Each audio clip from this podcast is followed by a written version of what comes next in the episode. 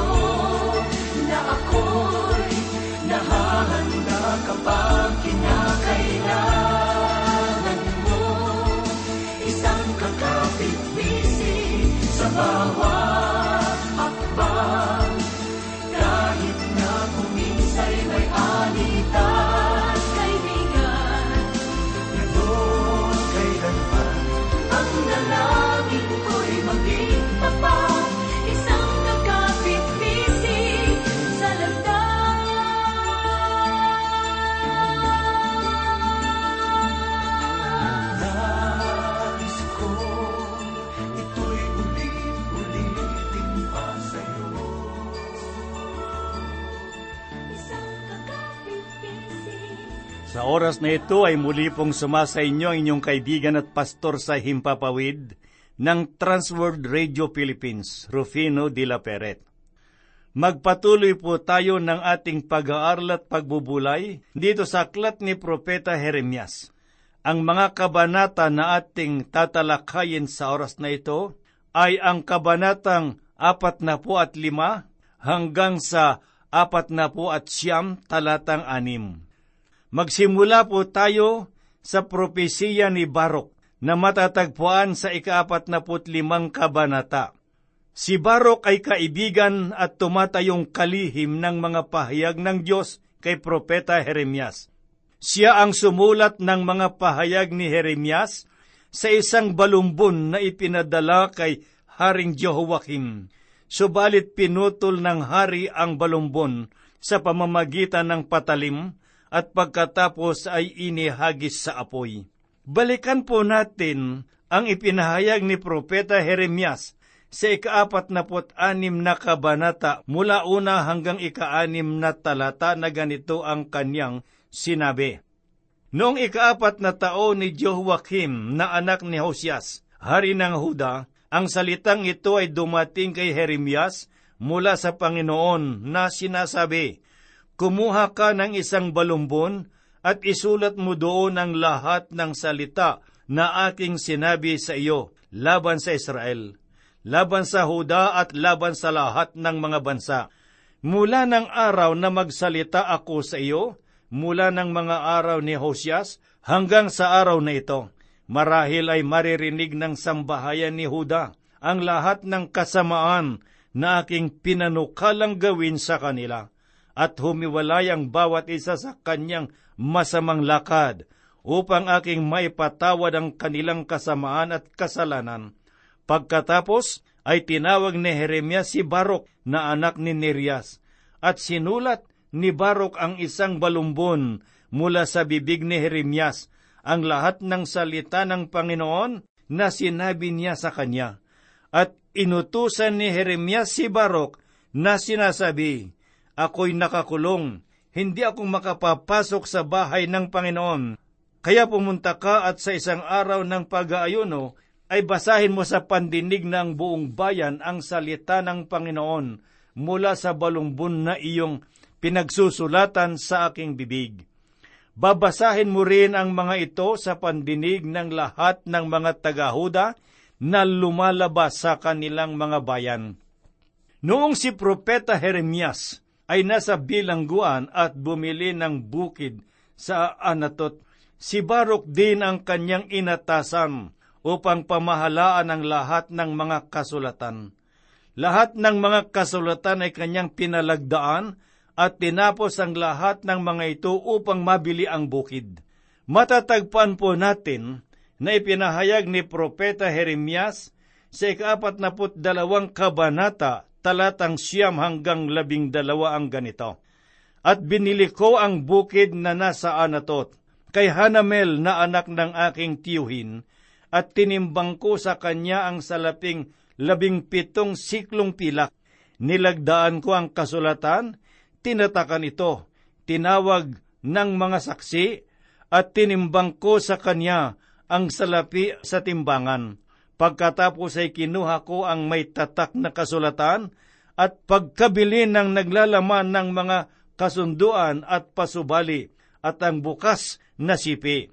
Ibinigay ko ang kasulatan ng pagkabili kay Baruk na anak ni Nerias, na anak ni Maasyas, sa harapan ni Hanamel na anak ng aking tiyuhin, sa harapan ng mga saksi na lumagda sa kasulatan ng pagkabili, at sa harapan ng lahat ng mga Hudyo na nakaupo sa bulwagan ng bantay."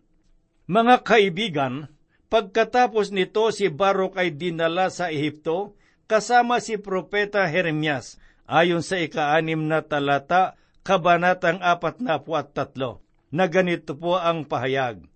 "Ang mga lalaki, mga babae, mga bata, mga prinsesa at bawat taong iniwan ni Nebuzaradan na kapitan ng bantay kay Gidalias na anak ni Ahikam, na anak ni Safan, pati si Jeremias na propeta ni Baruk na anak ni Nerias." Ang propesya kay Baruk na matatagpuan natin sa 45 kabanata ay ibinigay sa panahon ng pamumuno ni Haring Jehoiakim.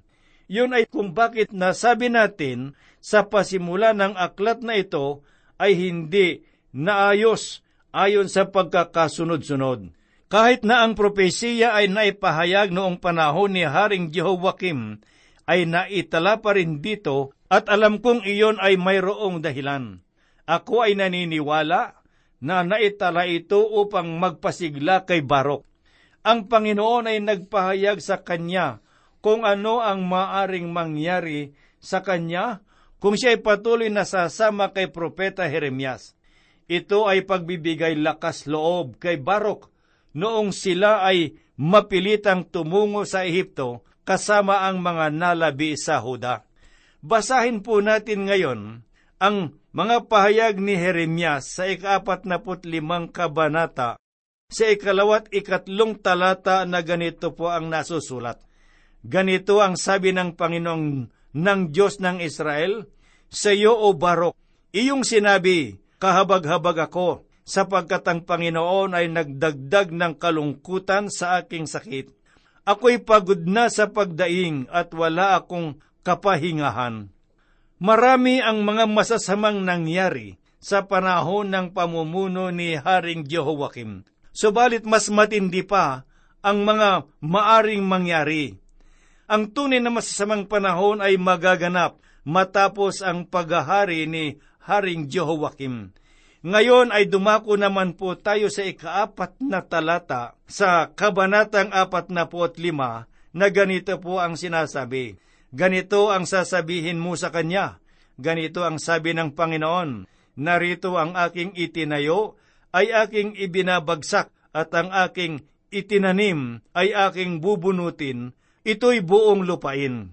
Mga giliw na tagapakinig, kahit na ang mga bagay ay mas magiging masama sa mga darating na araw, ay nais ng Diyos na malaman ni Barok na siya ang may pahintulot sa lahat ng ito. Inako ng Diyos ang pananagutan ng mga maaring mangyari sa bayan ng Huda, kaya't si Barok ay makasusunod sa plano ng Diyos. Ipinahayag naman ni Propeta Jeremias sa 5 talata ang ganito, At ikaw, maghahanap ka ba ng mga dakilang bagay para sa iyong sarili? Huwag mo sanang hanapin ang mga iyon, sapagkat narito ako'y magdadala ng kasamaan sa lahat ng laman, sabi ng Panginoon, ngunit ibibigay ko ang iyong buhay bilang gantimpala ng digmaan sa lahat ng dakong iyong pupuntahan. Mga kaibigan, ang propesiyang ito ay naibigay kay Barok noong kanyang kabataan. Sinabi sa kanya ng Diyos na hindi niya maabot ang mataas na pangarap para sa kanyang sarili sa panahon ng kasamaan sa kasaysayan ng kanyang bayan. Mamumuhay siya sa isang magulong panahon, subalit siya ay pangangalagaan ng Panginoon, kaya't ito ay kanyang malalagpasan. Ngayon, sina Jeremias at Barok na kanyang kaibigan at kanilang mga kasama sa Ehipto ay pawang may edad na. Nakita nilang lahat kung paano pinangalagaan ng Diyos si Barok sa panahon ng kasamaan at kaguluhan sa kanilang bayan kung saan sila nabuhay. Lumipat naman po tayo ngayon ng ating pagbubulay sa 46 hanggang 48 kabanata. Si Propeta Jeremias ay nasa Ehipto sa kasalukuyan ng panahong iyon. Dinala siya sa Ehipto na labag sa kanyang kalooban ang mga taong naiwan sa Huda. Ngayon ay nagpapahayag si Propeta Jeremias sa iba't ibang bayan na nakapalibot sa Ehipto. Nagpahayag ang Diyos sa mga tao sa pamamagitan ni Jeremias kung ano ang mangyayari sa Ehipto. Ang mga naiwan sa Huda ay pumaraon sa Ehipto sa pag-aakalang sila ay magkakaroon ng kapayapaan at kasaganaan at mabuting buhay. Subalit sinabi ng Diyos, ang digmaan ay makararating sa Ehipto at sasakupin din ni Haring Nebuchadnezzar ang Ehipto, na kanya namang tinupad. Pakinggan po natin ang pahayag ni Propeta Jeremias sa 17 talata ng kabanatang 46.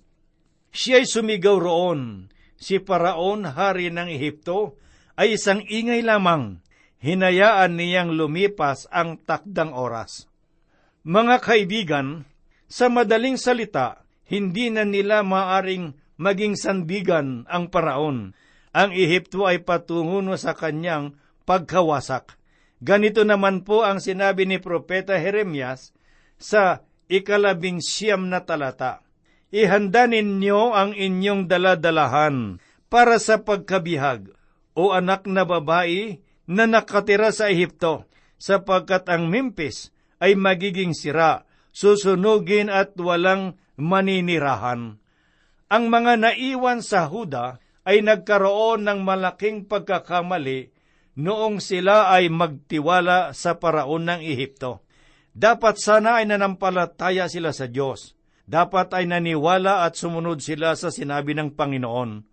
Gayunpaman, sa lahat ng iyon, si Jeremias ay nagbigay ng pahayag ng kaaliwan para sa kanila, sapagkat sa 27 at 28 talata ay ganito po ang pahayag ni Jeremias. Ngunit huwag kang matakot, O Jacob na aking lingkod, ni manlupaypay, O Israel, sapagkat narito, ililigtas kita mula sa malayo, at ang iyong lahi mula sa lupain ng kanilang pagkabihag. Ang Jacob ay babalik at magiging tahimik at tiwasay at walang sisindak sa kanya. Huwag kang matakot, O Jacob, na aking lingkod, sabi ng Panginoon, sapagkat ako'y kasama mo, sapagkat lubos kong wawakasan ang lahat ng mga bansa na aking pinagtabuyan sa iyo. Ngunit ikaw ay hindi ko lubos na wawakasan, ngunit parurusahan kita ng hustong sukat at hindi kita iiwan sa anumang paraan na hindi mapaparusahan.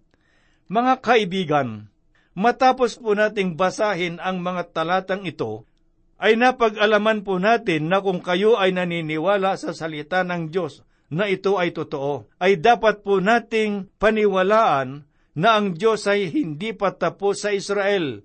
Ipinahayag ng Diyos na sila ay dapat niyang parusahan, subalit hindi niya wawakasan ng lubusan. Basahin po natin ang pahayag ni Apostol Pablo tungkol sa paksang ito na matatagpuan po natin sa unang talata sa Aklat ng Roma sa 11 kabanata na ganito po ang kanyang sinabi. Itinakwil ba ng Diyos ang kanyang bayan? Mga kaibigan, kung kayo'y naniniwala sa mga salita ng Diyos, dapat po nating tanggapin at maunawaan ang lahat ng bagay sa ating buhay. Ang kabanatang 47 ay naglalaman po ng mga pahayag ng Diyos kay Jeremias laban sa bayan ng mga Filisteo. Basahin po natin ang pahayag ni Propeta Jeremias mula sa una hanggang sa 7 talata ng kabanatang 47. Ang salita ng Panginoon na dumating kay Jeremias na propeta tungkol sa mga Filisteo bago sinakop ni Paraon ang Gaza, ganito ang sabi ng Panginoon. Narito ang mga tubig ay umahon mula sa hilaga at magiging naguumapaw na baha. Ang mga ito ay aapaw sa lupain at sa lahat ng naroon, ang lungsod at ang mga naninirahan doon. Ang mga tao ay sisigaw at bawat mamamayan sa lupain ay tatangis sa ingay ng lagapak ng mga kuko ng kanyang mga kabayo, sa hagibis ng kanyang mga karwahi, sa ingay ng kanilang mga gulong. Hindi nilingon ng mga magulang ang kanilang mga anak dahil sa kahinaan ng kanilang mga kamay, dahil sa araw na dumarating upang lipulin ang mga Filisteo, upang ihiwalay sa Tiro at Sidon ang bawat kakampi na nananatili, sapagkat nilipol ng Panginoon ang mga Filisteo. Ang nalabi sa pulo ng Krete, ang pagiging kalbo ay dumating sa Gaza. Ang Askalon ay nagiba at nalabi ng kanilang libis. Hanggang kailan mo hihiwaan ng iyong sarili? Ah, tabak ng Panginoon. Hanggang kailan ka hindi tatahimik? Ilagay mo ang iyong sarili sa iyong kaluban. Ikaw ay magpahinga at tumahimik. Paano ito magiging tahimik? Yamang ito'y inatasan ng Panginoon laban sa Askalon at laban sa baybayin ng dagat ay itinakda niya ito. Ang maliit na bilang ng mga nalabi sa Huda ay nagsimulang maghanap sa bawat bayan. Saan kaya sila maaring magpunta? Aling bayan ba ang dapat nilang pagsandigan? Ang ilan sa mga bayang ito ay naging mga kaaway nila. Dapat ba silang magkubli sa kanila? Ang kasagutan po ay hindi, sapagkat ang lugar ng mga Filisteo ay sasakupin din. Dito naman sa 48 kabanata, ay matatunghayan po natin ang mga propesiya laban sa Moab. Pakinggan po natin ang pahayag ng Diyos sa pamamagitan ni Propeta Jeremias mula sa una hanggang sa 9 na mga talata na ganito po ang sinasabi. Tungkol sa Moab, ganito ang sabi ng Panginoon ng mga hukbo ng Diyos ng Israel. Kahabag-habag ang nibo, sapagkat ito'y winasak. Ang Kiryataim ay nalagay sa kahihiyan at nawasak. Wala ng papuri para sa Moab. Sa Hasbon ay nagbalak sila ng kasamaan laban sa kanya. Halik kayo at ihiwalay natin siya sa pagiging bansa. Ikaw rin, o madmen, ay dadalhin sa katahimikan at hahabulin ka ng tabak. Makinig, isang sigaw mula sa Horonaim. Pagkasira at malaking pagkawasak, ang Moab ay wasak. Ang kanyang maliliit ay sumisigaw, sapagkat sa gulod ng Luheth ay umaahon sila na umiiyak, sapagkat sa paglusong sa Horonaim ay narinig nila ang sigaw ng pagkawasak. Tumakas kayo, iligtas ninyong inyong mga buhay, kayo'y maging gaya ng mailap na asno sa ilang, sapagkat yamang ikaw ay nagtiwala sa iyong mga tanggulan at sa iyong mga kayamanan. Ikaw man ay kukunin rin at si Simus ay tutungo sa pagkabihag, kasamang kanyang mga pari at mga pinuno. Ang manglilipol ay darating sa bawat lungsod, at walang lungsod na makakatakas. Ang libis ay wawasakin, at ang kapatagan ay masisira, gaya ng sinabi ng Panginoon. Bigyan ng mga pakpak ang Moab, upang siya'y makalipad, papalayo. Ang kanyang mga lungsod ay masisira na walang maninirahan sa mga iyon. Ang Moab ay hihinto sa pag-iral nito bilang isang bayan. Alalahanin po natin kung bakit ipinahayag ni Propeta Jeremias sa Kabanatang 48, talatang 42, ang ganito. Ang Moab ay mawawasak at hindi na magiging isang bayan, sapagkat siya'y nagmamalaki laban sa Panginoon. Ang kasalukuyang kaharian ng Jordan sa silangang bahagi ng Ilog Jordan ay nakatayo ngayon sa dating kinalalagyan ng Moab. Gayunman ay hindi pa tapos ang Diyos sa mga mamamayan ng Moab. Hindi ko alam kung nasaan na ang mga taong ito. Ako ay nag-aalinlangan kung mayroong makapagtatago sa kanila, subalit alam ng Diyos kung nasaan sila. Basahin po natin ang mga pahayag ni Propeta Jeremias sa 47 talata na ganito ang kanyang sinabi. Gayunmay, panunumbalikin ko ang kapalaran ng Moab sa mga huling araw, sabi ng Panginoon, hanggang dito ang hatol sa Moab. Mga kaibigan at mga kapatid na nakikinig, muling ibabalik ang mga nabihag na mga taga-Moab sa mga huling araw. Malinaw na ang Moab ay makakapasok sa milenyo. Gayunman, sa panahon ni Propeta Jeremias, walang halaga na ang mga tao ay magkubli sa lugar ng Moab, sapagkat hindi sila magiging ligtas doon. Ngayon ay dumako naman po tayo sa 49 na kabanata dito sa aklat ni Propeta Jeremias. Napag-alaman po natin sa mga naunang bahagi ng ating pagbubulay na ang mga umalis sa Huda at nagtungo sa Ehipto ay nagkamali sa kanilang pagpapasya. Pumunta sila roon at sinuway nila ang utos ng Diyos. Iniligay nila ang kanilang sarili sa ilalim ng ihawan na may naglalagablab na apoy. Tapos na ang digmaan sa bayan ng Israel. Walang sinumang kaaway ang nagnanais nasakupin ang bayang iyon. Ang bayan ng Israel ay lubusan ng natupok at ang mga nalabi ay mga pira-pirasong bato ng mga dating gusali. Tanging mga abo ang naiwan sa dating bayan. Sana ay nanatili ang mga nalabi sa Huda. Maari sana nilang muling itayo ang kanilang bayan. Subalit ang kanilang ginawa ay tumakas patungo sa Ehipto. Nalalaman ng Diyos na ang Ehipto ang susunod na sasakupin ni Haring Nebuchadnezzar. At kung sakupin ito ni Nebuchadnezzar, madadamay ang mga taga-Huda sa pangalawang pagkakataon. Sila ay sasakupin muli at maghihirap. Ang akala nila ay nakatakas na sila sa digmaan. Inakala nilang sila ay mabubusog ng mga pagkain sa bayan na kanilang pintahan. Ang tanging iniisip nila ay ang kanilang kaligtasan at ang sariling mga kapakanan lamang.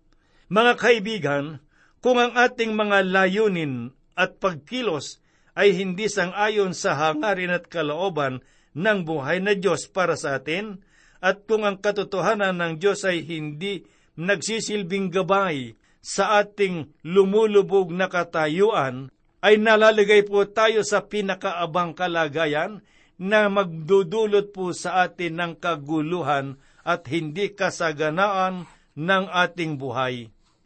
Ito ay naranasan at napatunayan na ng kasaysayan. Ang kasaysayan ay maraming bagay na itinuturo sa atin, subalit parang hindi natin pinakikinggan at pinahalagahan ang mga pangyayari sa kasaysayan. Ang kabanatang ito ay nagpapatuloy sa pagpapahayag ng salita ng Diyos sa pamamagitan ni Propeta Jeremias tungkol sa paghatol na mangyayari sa mga bansang nakapalibot sa Israel. Pakinggan po natin ngayon ang pahayag ni Propeta Jeremias sa 49 na kabanata, 6 na talata na ganito ang sinasabi. Ngunit pagkatapos ay panunumbalikin ko ang mga kayamanan ng mga anak ni Amon, sabi ng Panginoon.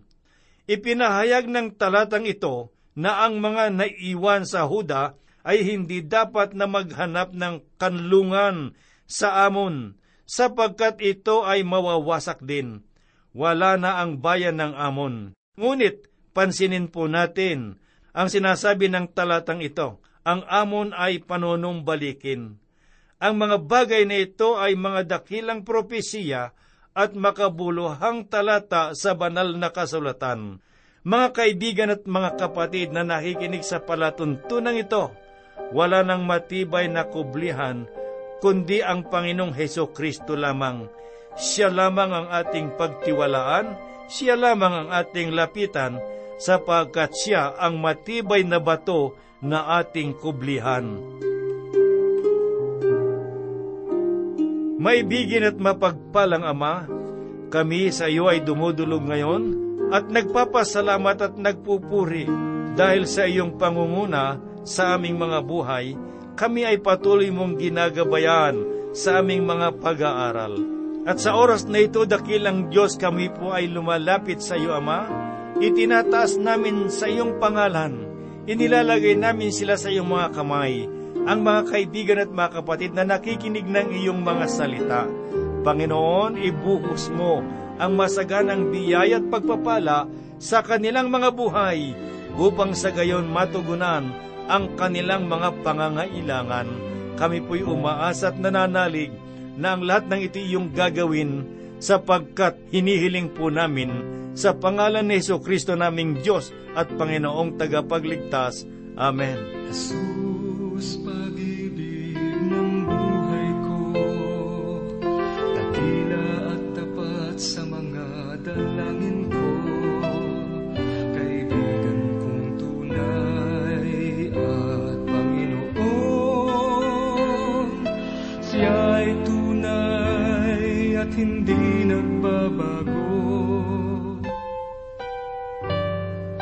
Mga suliranin sa buhay ko, lungkot at dusa ang dulot nito, ngunit nang si Jesus ay tanggapin, tunay na kagalakan na dama ko.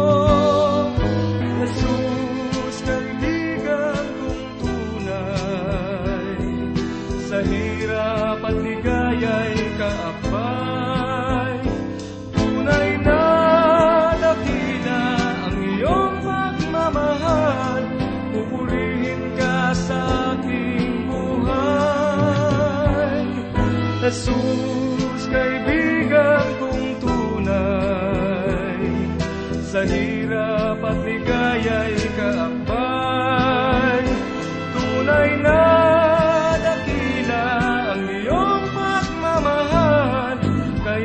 dapat lang na